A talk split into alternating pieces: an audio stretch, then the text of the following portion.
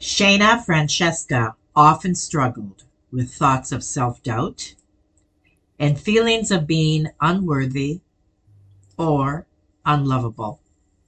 This led to suicidal thoughts, body dysmorphia, anorexia, bulimia, and other harmful practices. But that was then. Today, Shana is here to share her story and how we can live more joyful and connected lives than we ever thought possible. Have you ever felt like giving up, quitting, throwing in the towel? Welcome to Never Ever Give Up Hope featuring Carol Graham. She's an author, health coach, and motivational speaker.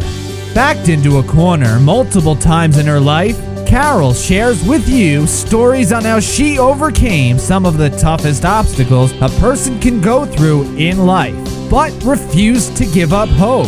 Rather than admit defeat, an opportunity was presented, and it involves each and every one of you.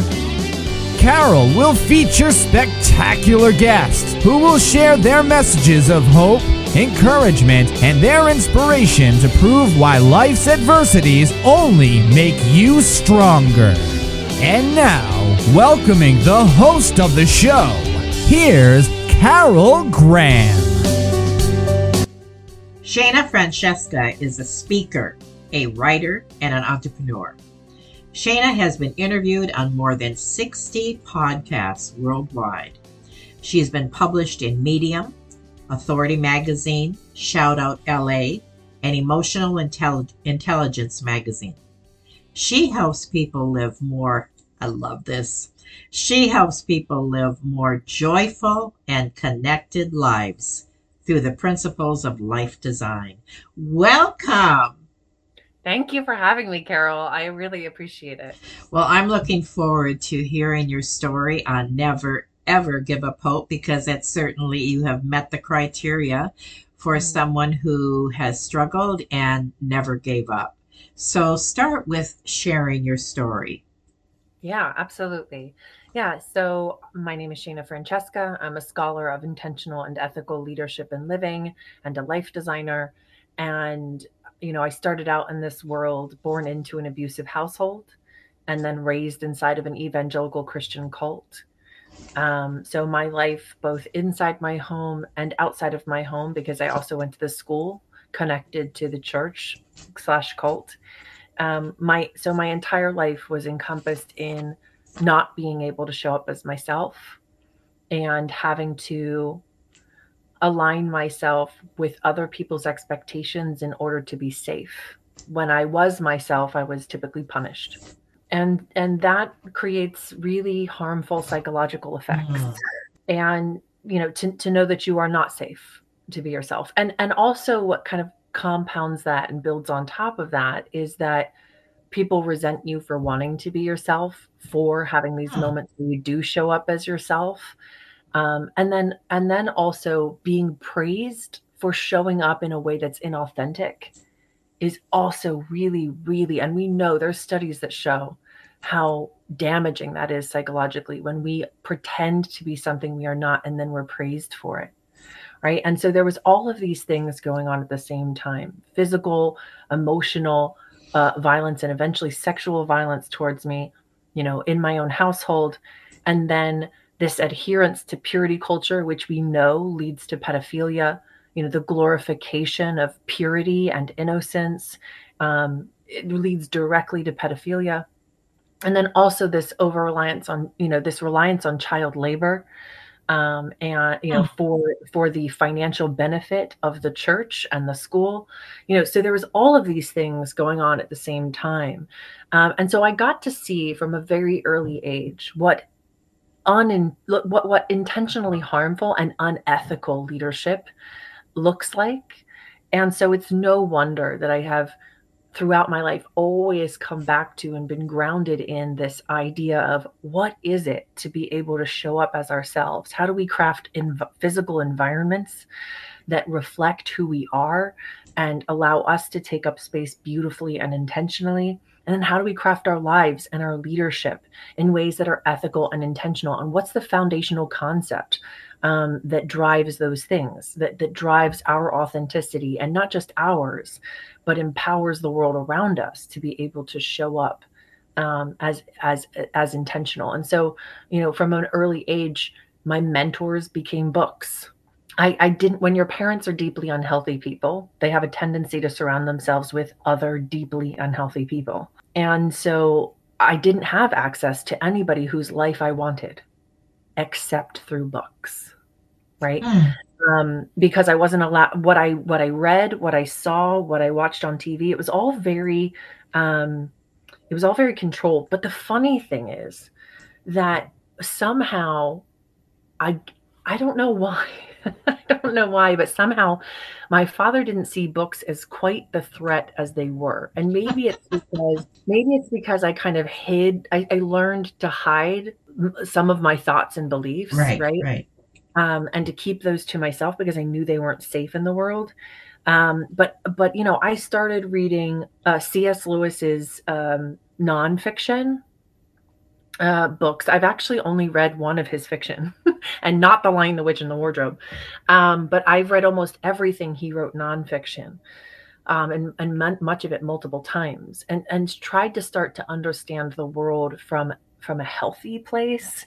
And then I started reading like books like Jane Austen and you know i i, I mean mm. books by and so and so you're you're starting to see and and you know all all like just so many um so many books that were like or and by authors who were critiquing okay. you know our our society right but if you didn't know any better you would think they were in praise of it or it was just fiction right like you wouldn't see it as harm you wouldn't see it as um being all that revolutionary but, okay. but but when you are when you're in an unhealthy environment and you're starting to reach for how are other people able to show up in the world how, what is other what do other people think of this mm-hmm. world what do mm-hmm. other people think about what's going on in the world what do other people think about what i'm thinking about do they think about what i'm thinking about and and and and i and i definitely see the connection between people who are trying to ban books right now and the rhetoric that they're using and the misinformation that they're perpetuating in order to fearmonger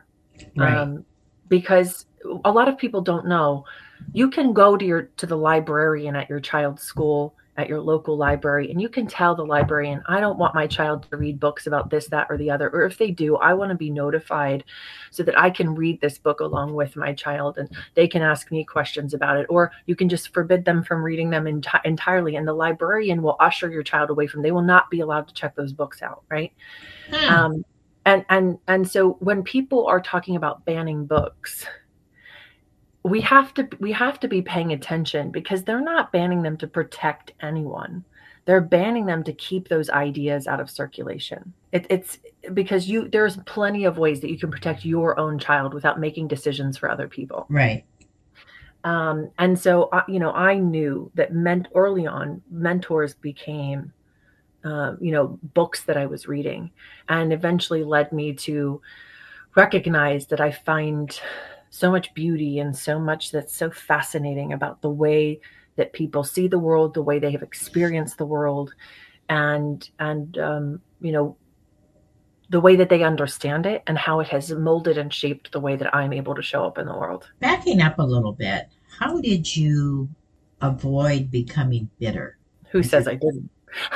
okay, all right. So Who did, says I did you did you work through that or for sure. Because there's going to um, be people that are in that same position. So I'm just, yeah, yeah go ahead. Bitterness was absolutely a place I stayed for a really long time. Um, and I don't think that there's anything wrong with it. I think it's a natural part of recognizing you live in a world that that is deeply inhuman, deeply inhumane, right? Like there's so many things that are working against your average everyday person.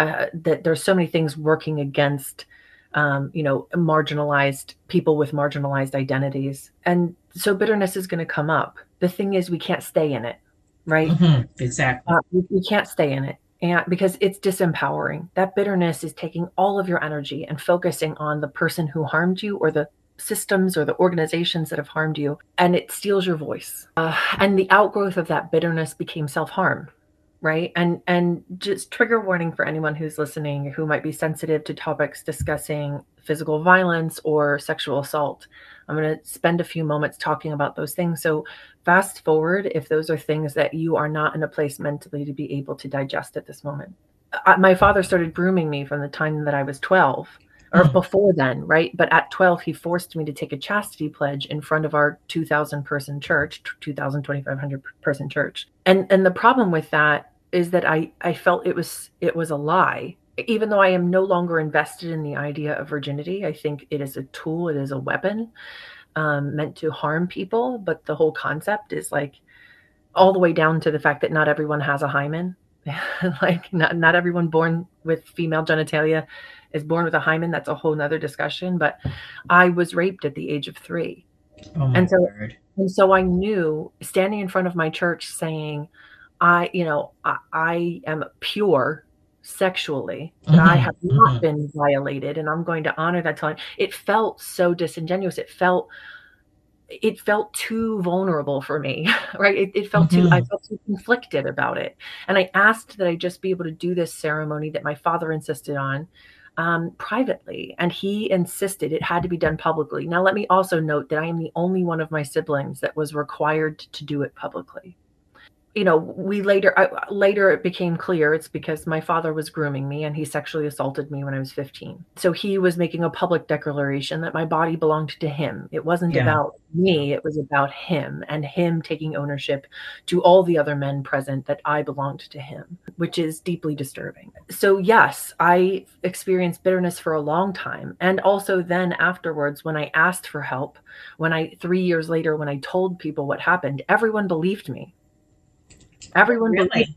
Oh. Yes, because then my father confessed. He admitted it. Okay.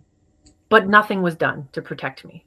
Nothing was done to protect me. My mother did not feel safe to leave him. And for those of you who might condemn her, believe me, I've already been down that road. Mm. We've had to work through that for years.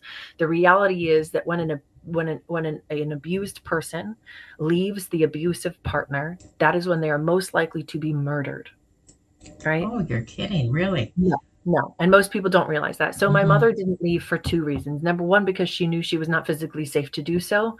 Number two, because her family, when she had tried to leave him before, had not allowed her to leave to live with them until she could get back on her feet and and and make sure that she was financially stable enough to be on her own. Um, and then thirdly, she had contacted a lawyer, and because my mother was the primary breadwinner, the lawyer had made it clear that she would have to pay my father alimony and yeah and so there was three things working against her and so she did not leave.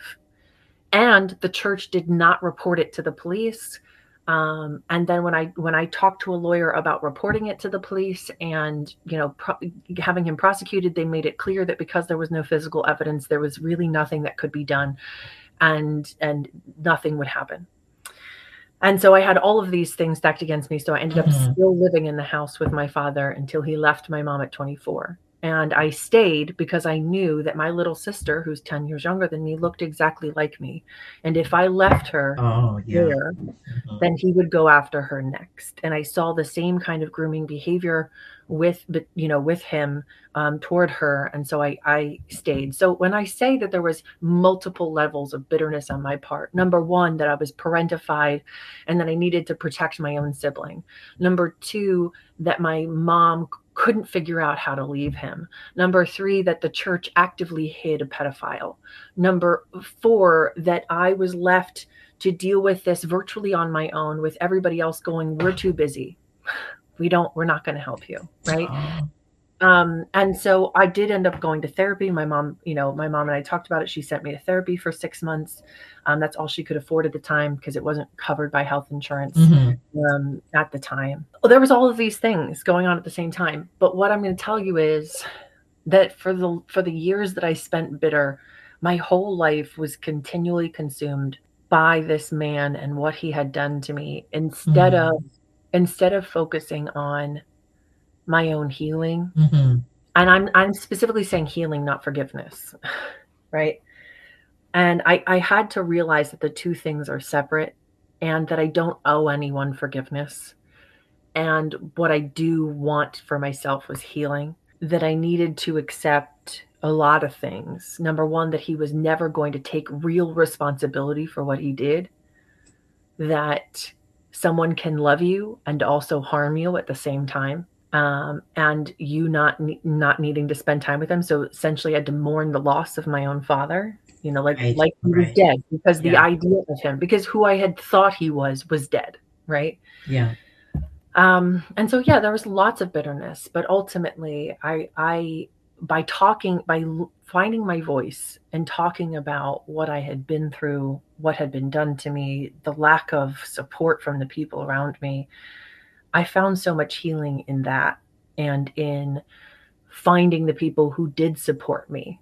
And and honestly i'm going to tell you right now to anybody who's going through really difficult things your healing cannot happen like your total complete healing right? Which i don't think is real right? Like i think it's a journey for the rest of our lives. But you getting to a place of health and wholeness cannot happen on your own. You you, you it needs to happen in community it needs to happen with people around you supporting you. That's where real healing actually happens. That's where we we realize and we get the support that we should have had when we were going through the, the terrible thing.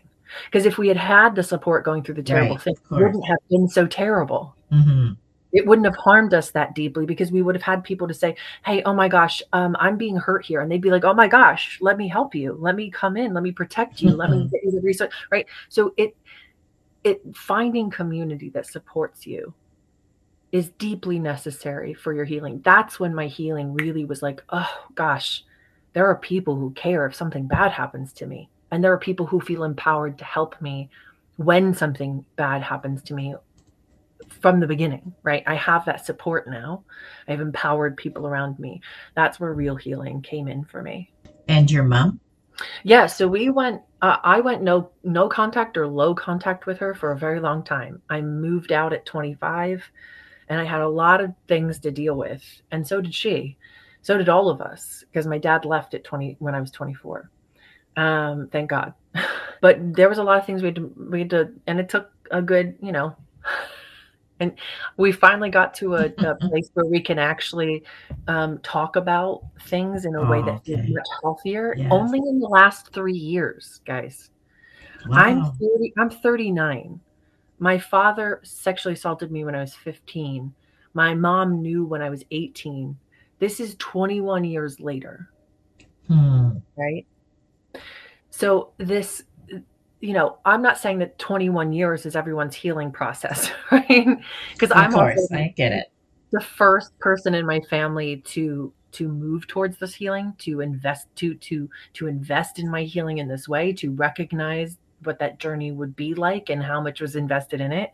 So because I did it mostly for the first 10 years entirely on my own, yeah, it's been a really long process. But that's why I say if you want to shorten your healing process, find your people. I like that. Find your people. Find your people.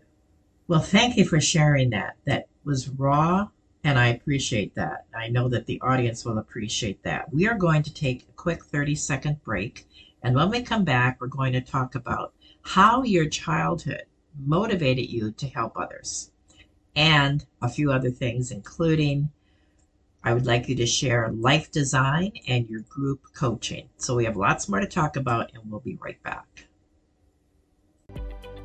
Carol Graham would like to show you the path from misery to miraculous triumph. In her fast paced memoir, Battered Hope, she relates her determination to succeed as someone who experienced one horrendous nightmare after another gang raped and left for dead, loss of a child, husband falsely imprisoned, and cancer. Nothing could break her tenacity or faith. No matter what you face heartache, loss, suffering, or injustice, Carol will illustrate how she became a victor the same way you can. The secret is to never, ever give up hope. Order your copy at Amazon or batteredhope.blogspot.com. Well, thank you for sharing your story, Shana. This has been enlightening and also encouraging in that there are people who are going through similar things or have been through similar experiences like yourself. I know that what you have to share now is going to be a help for them. And so, my first question to you is How did growing up in this abusive household motivate you to help others? Where was that pivotal point? Yeah, I think it, it goes back to whether or not I wanted to spend the rest of my life being bitter or angry, or I wanted make a difference in the world. And it's not like I had to, but I knew that like I I couldn't I couldn't stay broken. I I couldn't Mhm. stay I couldn't stay. And it it was that was not living, that was dying. And and so I decided that the the and maybe this is a weird way to put it, but like the best revenge was finding my voice. The best way for me to move through the world was to actively look for a way to change it. Or for me to actively be a part of creating a world where that isn't anybody's reality anymore. And I may not see it in my lifetime, but that doesn't mean I'm not laying the groundwork for it. And um and so I, you know, I actively learned how to share my to share my story, but I had to get to a certain place of healing to be able to share it in a way that mhm. really hurt, helped people. Because at first, when you share your story, it's trauma dumping. Of You, course. like you're you're Yes. absolutely just needing to let it all out. Um, and then as you and then as I've moved through my my healing, and and by the way, you don't like heal from 25 years of trauma like in a year. Right. No kidding. Um, it takes a lot of years, but there are there are times along the way where you go, "Wow, I can I can actually talk about this and not feel rage anymore. I can talk about this and not want to cry all the time anymore." There's a point at which, like now, when I tell my story, it almost feels like an entirely different person. Mhm. Although I'm 100% sure that it's me, that that's my story, right? Um, and I know that it is. It's just it almost feels like it's someone else's life, like it was an entire lifetime, uh, you know, different and separate from the one I'm in right now. Um, and that's when you know, okay, I, I'm still emotionally connected to my story. Mhm. It's just that, that I don't embody that story anymore. I realize that I get to write my own story. Um, and when you recognize that, that that that what harm others have done to you, that's the story they tried to write for your life. And Right. Good point. part of heal part of healing is is regaining the recognition that you are the author of your story, and that no one else gets to write it, even though they're going to try over and over and over again. And now and now people don't really try. Not as much as they used to. They don't they don't try as much as they used to. It doesn't mean that I haven't undergone really painful things since then. Um, uh, you know, when you are raised in a traumatizing environment, when you um, when you've been groomed your entire life to default to other people's authority, there are things you're going to have to confront. Like for a long time in my dating life, I was very much in danger for a really long time.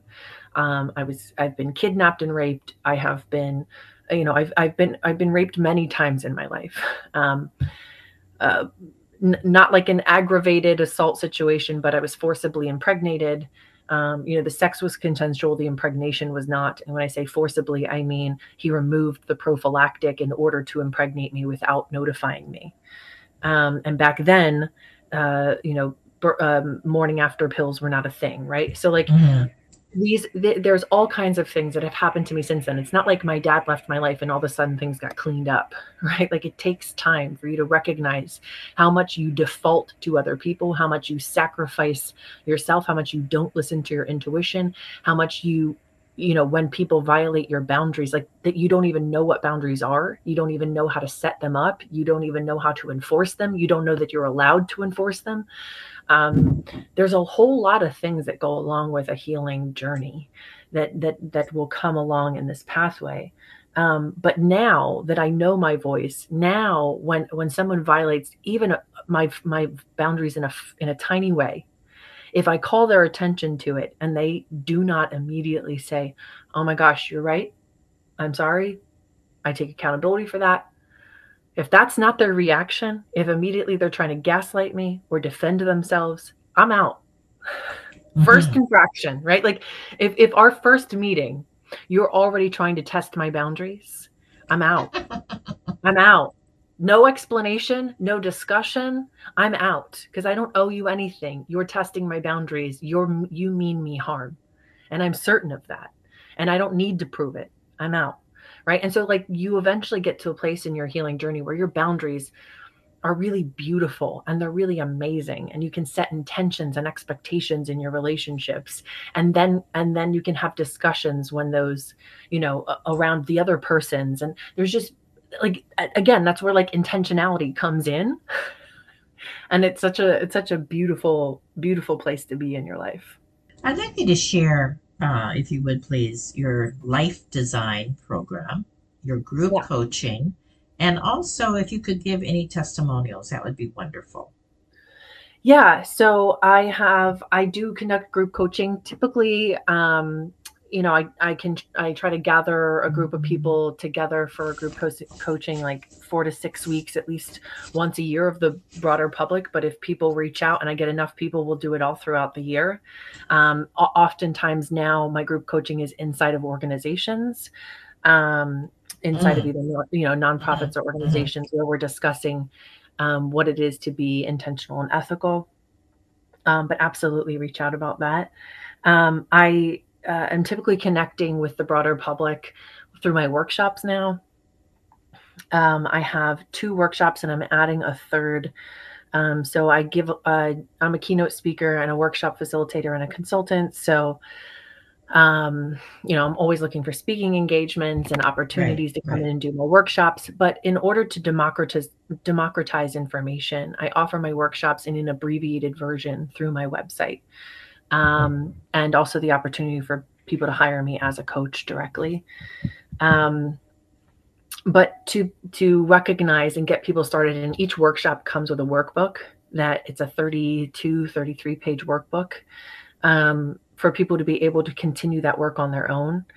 Um, and it's really accessible pricing. Um, the the individual workshop i think both of them are 40 or 45 dollars because i want people to be able to do this work for themselves. right that's very affordable it's very affordable, um, and that gets people started, right? It, it, gets you to to to do have activities. Each workbook there's activities. There's you know five chapters. There's an activity um, with each chapter. There's also an accompanying reading list, um, so that people can dive in and do this work um, and start doing this work on their own. So then then they can also kind of, and I encourage people to go to therapy um, and, and and get this process started for themselves and then you can come back and let's talk about group coaching and so on and so forth because sometimes when you're like if you're right in the beginning of your healing journey um, i don't i can't be people's therapist um, and so i really encourage like my workshops along with going to therapy if you're in the beginning if you're further along in your journey mm-hmm. you can mm-hmm. do the workshops no no problem right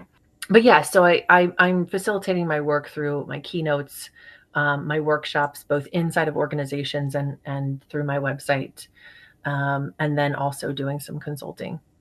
In conclusion would you be able to give a word of encouragement to whoever you would like to speak to in the audience specifically?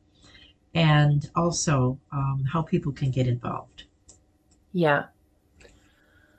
I absolutely know at the core of my being that curiosity is what saved my life.